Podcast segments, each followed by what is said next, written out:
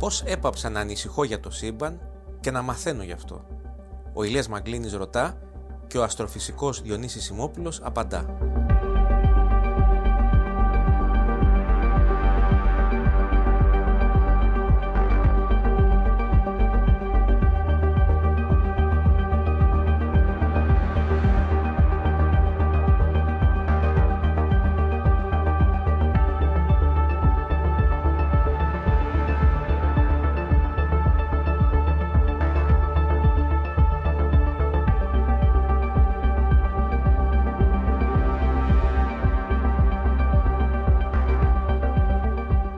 Κύριε Σιμόπουλε, γιατί υπάρχει νύχτα; Πολύ ωραία ερώτηση. Θα μπορούσε κανείς να πει ότι ε, η νύχτα υπάρχει γιατί δεν υπάρχει ο ήλιος στη διάρκεια της. Αλλά αυτή δεν είναι μια σωστή απάντηση φυσικά. Ε, είναι το ίδιο ερώτημα που έκανε πριν από 200 περίπου χρόνια, το 1823, ένας γιατρός, ο Όλμπερς, ε, και εξού και ε, το φαινόμενο αυτό ονομάζεται και το παράδοξο του Όλμπερς. Γιατί υπάρχει σκοτάδι τη νύχτα. Ε, αποδεικνύει αυτό ότι το σύμπαν διαστέλλεται. Και επειδή διαστέλλεται, γι' αυτό υπάρχει σκοτάδι. Δηλαδή, ακόμη και αν είχαμε έναν άπειρο αριθμό ε, άστρων, θα έπρεπε λογικά, θα μπορούσε κανείς να πει, να έχουμε και την ημέρα και τη νύχτα ε, υπέρλαμπρο ουρανό. Και όμως τη νύχτα δεν έχουμε τον υπέρλαμπρο αυτό ουρανό. Ε, την ημέρα έχουμε υπέρλαμπρο ουρανό γιατί υπάρχει ο ήλιος.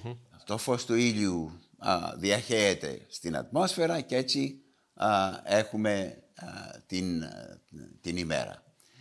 Τη νύχτα όμως που δεν υπάρχει ο ήλιος αποδεικνύει το γεγονός ότι το σύμπαν διαστέλλεται και επειδή διαστέλλεται μετακινείται κατά κάποιον τρόπο, μετακινείται το φως ώστε τα μάτια μας να μην μπορούν να διακρίνουν αυτά, αυτό το κομμάτι τέλος πάντων, α, το ορατό κομμάτι του ηλεκτρομαγνητικού φάσματος. Εάν αντίθετα τα μάτια μας μπορούσαν να δουν για παράδειγμα τα μικροκύματα, τότε θα ήταν υπέρλαμπρος ο ουρανός σε όλη τη διάρκεια του 24ωρου, ημέρα και νύχτα. Αλλά τα μάτια μας είναι περιορισμένα να βλέπουν ένα μόνο μικρό σημείο και επειδή έχει μεταφερθεί λόγω της, της διαστολής του σύμπαντος και γι' αυτό δεν μπορούμε να δούμε τη νύχτα το φως. Όταν κοιτάμε τα άστρα τη νύχτα, βλέπουμε ολόκληρο το γαλαξία άραγε. Πόσα άστρα περίπου βλέπουμε; Ε, πρώτα απ' όλα να πούμε ότι ναι, βλέπουμε τον γαλαξία, γι' αυτό άλλωστε πολλοί λαοί έχουν δώσει διάφορες ε, ερμηνείες και διάφορες ονομασίες ε, σε αυτό που ονομάζουμε γαλαξία. Είναι αυτός ο φωτεινός ουρανό, ο φωτεινός ποταμός κατά κάποιον τρόπο που τον βλέπουμε να διασχίζει τον ουρανό χειμώνα καλοκαίρι με διαφορετικές γωνίες φυσικά. Κατά τη γνώμη μου, ο γαλαξίας, ε, έτσι όπως φαίνεται, ε, φαίνεται σαν, ε, σαν ένα μικρό συνεφάκι, σαν ένα σύννεφο. Και όλοι οι λαοί αυτό έβλεπαν. Μέχρι ότου ο, Γαλα... ο Γαλιλαίος πριν από 400 χρόνια, για πρώτη φορά το 1609, με το μικρό του τηλεσκόπιο, κατόρθωσε να διακρίνει άστρα, διαφορετικά άστρα μέσα σε αυτό το νεφέλωμα του γαλαξία.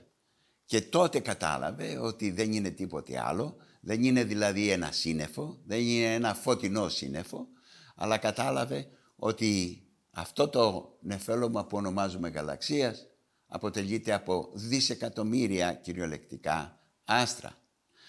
Αν μιλάμε όμως για ξεχωριστά άστρα που βλέπει κανείς, ε, τότε στην καλύτερη περίπτωση, ακόμη και ο πιο ανοιχτομάτης, αυτό που μπορεί να μετρήσει, αν μπορούσε κανείς να μετρήσει τα άστρα στην εξοχή, χωρίς φώτα, χωρίς οποιαδήποτε άλλη ε, φωτεινή πηγή, τότε θα μπορούσε να μετρήσει περίπου 2,5 με 3.000 άστρα κάθε φορά.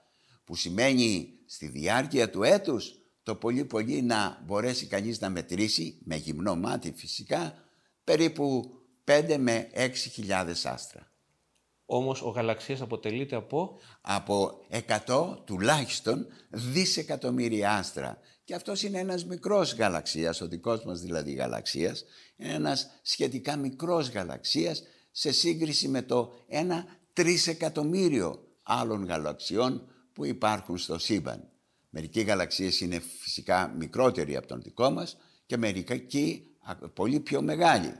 Υπάρχει ένας γαλαξίας για παράδειγμα, ο οποίος αποτελείται από 6 τρισεκατομμύρια άστρα. Καταλαβαίνετε λοιπόν ότι όταν μιλάμε για το σύμπαν δεν μιλάμε για ομοιότητες οι οποίες μπορούν να γίνουν αποδεκτές στα πάντα. Ακούμε για εξωπλανήτες.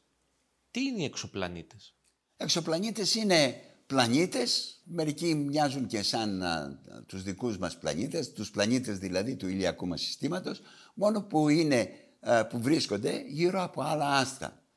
Από το 1995, για παράδειγμα, εδώ και 25 χρόνια, που έχουν αρχίσει να εμφανίζονται αυτοί οι εξωπλανήτες ή μάλλον να εντοπίζονται αυτοί οι εξωπλανήτες από διάφορες ερευνητικές ομάδες και μέχρι σήμερα έχουμε ανακαλύψει τουλάχιστον 6.000 τέτοιους εξωπλανήτες γύρω από περίπου 5.000 από τα πλησιέστερα σε εμάς άστρα. Οι πλανήτες δηλαδή που έχουμε εντοπίσει βρίσκονται σε, άλλου, σε άλλα πλανητικά συστήματα.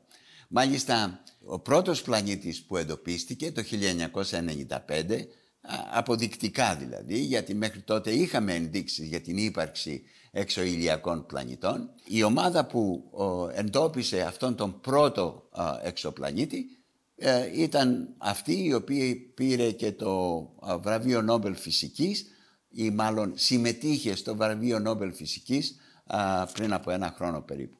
Πιστεύετε ότι είμαστε μόνοι στο σύμπαν; Μια ερώτηση η οποία την έχει οποιοδήποτε στην, στην ουσία όταν κοιτάζει κανείς τον ουρανό, όταν βλέπει τόσα άστρα που υπάρχουν εκεί πάνω και όταν βλέπει και πόσοι γαλαξίες υπάρχουν σε ένα σύμπαν το οποίο όπως ε, ε, έχουμε πει και προηγουμένως αποτελείται από ένα τρισεκατομμύριο γαλαξίες. Έχουμε λοιπόν ένα σύμπαν με τρισεκατομμύρια τρισεκατομμυρίων πλανήτες. Θα ήταν ε, λίγο, όχι παράδοξο, θα έλεγα και ανθρωποκεντρικό να θεωρήσει κανείς ότι σε όλο αυτό το τεράστιο σύμπαν μόνο ένας πλανήτης είχε εκείνες τις δυνατότητες, έγιναν εκείνες οι διαδικασίες που οδήγησαν στην δημιουργία της ζωής, στην εξέλιξή της φυσικά και στην δημιουργία νοήμωνος ζωής όπως νομίζουμε ότι είναι ο άνθρωπος. Οπότε, επειδή δεν μπορεί να είναι ανθρωποκεντρικό ένα τέτοιο σύμπαν, θα έλεγα ότι η απλούστερη απάντηση είναι όχι. Δεν μπορεί να είμαστε μόνοι μας στο σύμπαν. Ακόμη και οι αρχαίοι που δεν είχαν τις δυνατότητες που έχουμε σήμερα, μας έλεγαν ότι, όπως για παράδειγμα ο Μητρόδωρος ο Χίος, έλεγε πριν από 2.500 χρόνια ότι σε ένα χωράφι το οποίο το σπέρνουμε με κρυθάρι δεν είναι δυνατόν να έχουμε μόνο ένα σπόρο να πιάσει.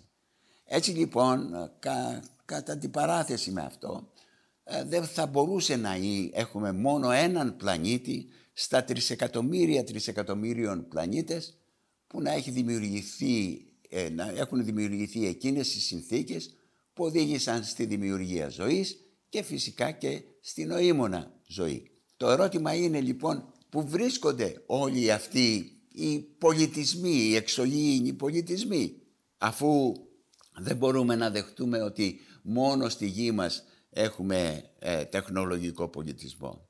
Η απάντηση είναι δυστυχώς ότι σε ένα σύμπαν το οποίο έχει μια ηλικία 13,8 δισεκατομμυρίων ετών θα μπορούσαν να έχουν ανθίσει τεχνολογικά ανεπτυγμένοι πολιτισμοί πολλές φορές στη διάρκεια και φυσικά να έχουν στο μεταξύ εξαλειφθεί. Αλλά ακόμη και αν θεωρήσουμε σήμερα ότι αυτή τη στιγμή που μιλάμε υπάρχουν ένα εκατομμύριο τεχνολογικά αναπτυγμένοι πολιτισμοί στο γαλαξία μας και μόνο.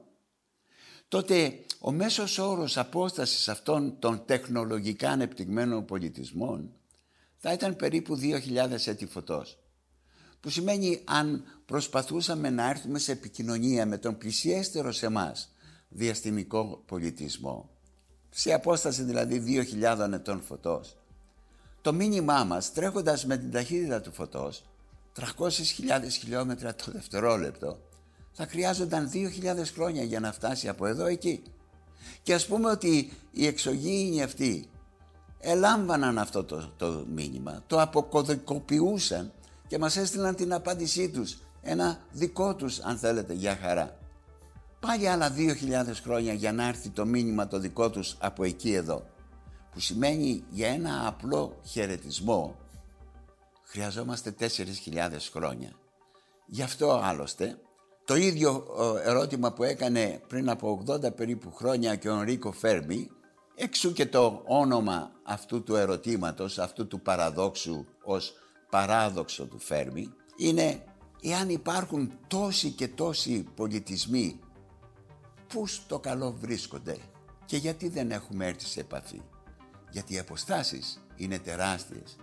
Και με αυτή την έννοια λοιπόν έχουμε το εξής, το εξής φαινόμενο. Παρόλο που ίσως αυτή τη στιγμή που μιλάμε να υπάρχουν δισεκατομμύρια πολιτισμοί, τεχνολογικά αναπτυγμένοι, να υπάρχουν τρισεκατομμύρια πλανήτες γεμάτοι με ζωή που θα εξελίσσονταν κάποια στιγμή σε νοήμονα όντα τούτης βρισκόμαστε σαν σε ένα είδος καραντίνας και δεν θα μπορέσουμε ποτέ τουλάχιστον οι πιθανότητες να έρθουμε σε επαφή είναι ελαχιστότατες.